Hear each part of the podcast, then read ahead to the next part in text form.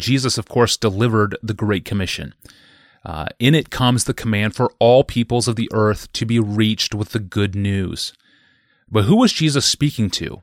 Is the Great Commission given to the original apostles only, or to the church at large, or to particular local churches, or to frontline missions minded types, or is the Great Commission given to each and every Christian? That's a question from a listener named David. Hi, Pastor John. A friend recently suggested to me that we should interpret the Great Commission as a command to make disciples for the church at large, not as a command directed to every individual believer. Do you think this command to reach the nations is better interpreted for apostles and key church leaders and even whole local churches? Or should we take this as a personal commission from Jesus given to every individual Christ follower?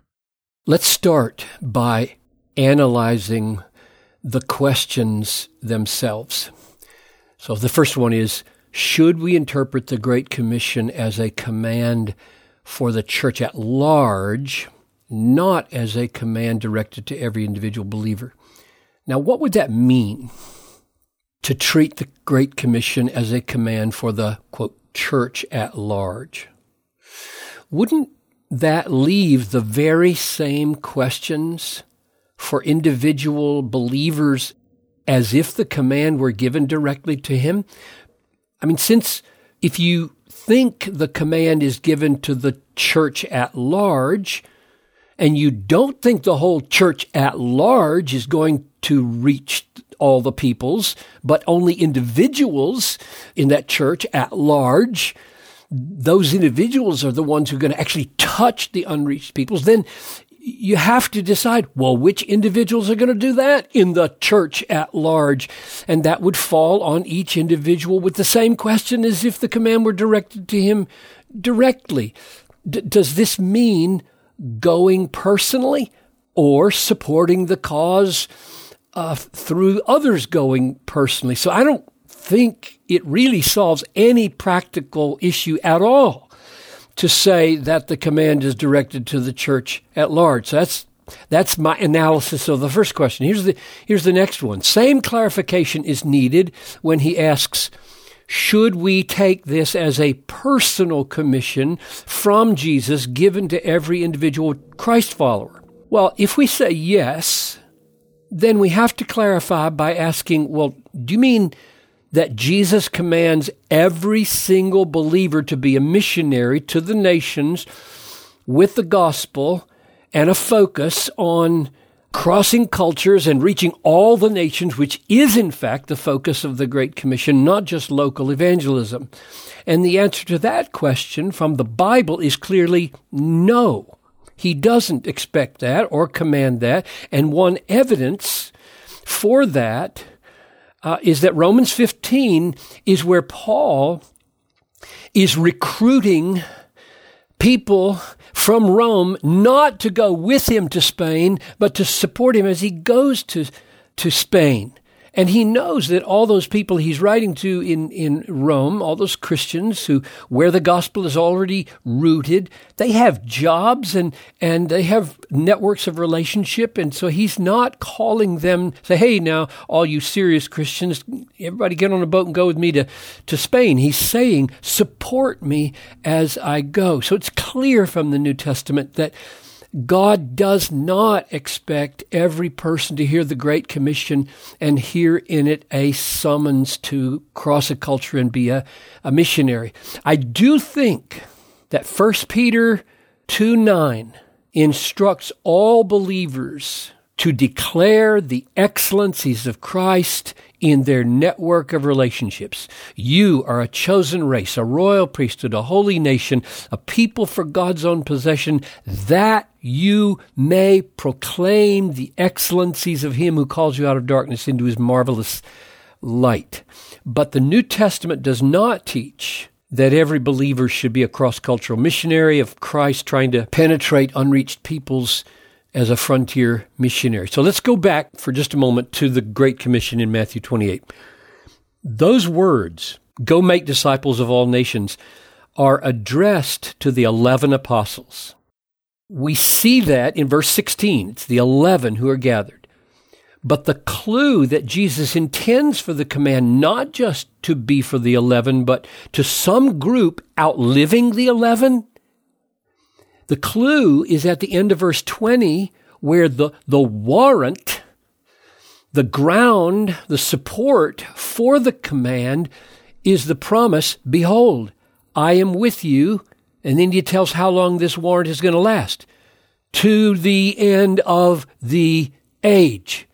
So the task will last as long as God promises to help at last. Namely, I'm going to be with you in this task to the end of the age. So the question is, and every generation of believer has to, has to ask this. The question is, who picks up the mantle in the following centuries? And it's not enough to say either every individual does or the whole church does. That's not enough because neither of those answers helps decide, well, who's going to do it? who's going to actually get off their rear end and risk their life penetrating the remaining unreached peoples of the world? That's the critical issue. Every individual doesn't do it, and the church as a whole doesn't do it. Specific human beings do it, hopefully supported by every individual and supported by the whole church, but it's, it's individual people that take the gospel cross cultures to other people. Where do they come from? Who are they? How do they come into being? How do they get authorized, gifted, equipped, sustained? Now here's my, here's my biblical pointer toward an answer. Jesus said in John 10, 15, and 16, I lay down my life for the sheep, and I have other sheep that are not of this fold. I must bring them also. They will listen to my voice. So there will be one flock and one shepherd. In other words, Jesus shed his blood. I lay down my life for the sheep. Jesus shed his blood to gather his sheep from other folds besides this Jewish fold. They are scattered, according to John 11:52, these sheep are scattered all over the world and they are to be gathered in. He laid down his life to gather them in. And then he says, they will listen to my voice. How will they listen to his voice?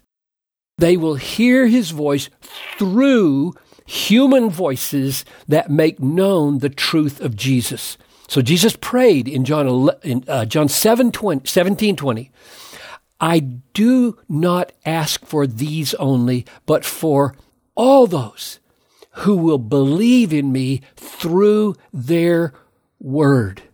Now, wherever the word of the apostles, through their word, wherever the word of the apostles is echoed in the mouth of emissaries of Jesus, people come to faith.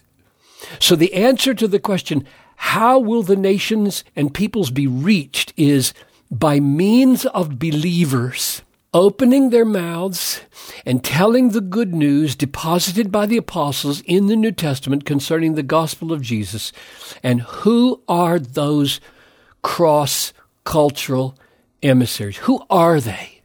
And I'll just say briefly in closing for 33 years in pastoral ministry, carrying this burden and raising this question and living with this reality of unreached peoples all over the world while I sit and work here in Minneapolis.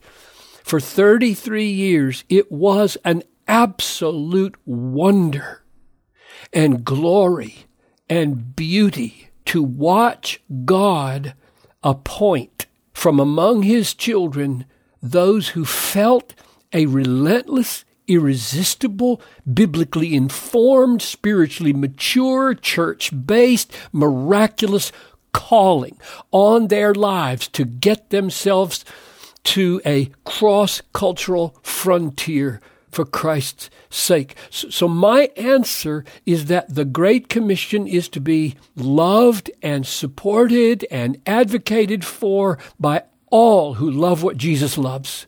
How can you not?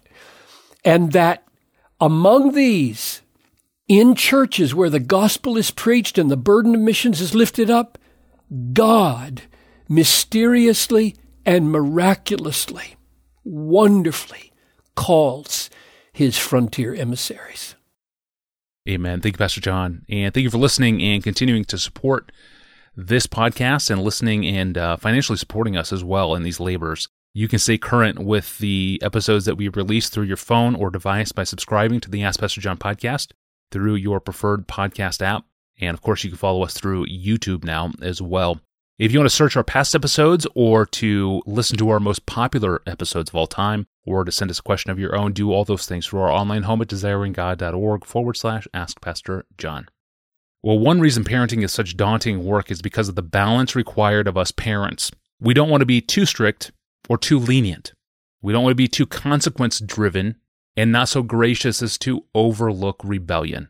Into this balancing act comes a question from a young mom who wants to be kind and who expects to be obeyed.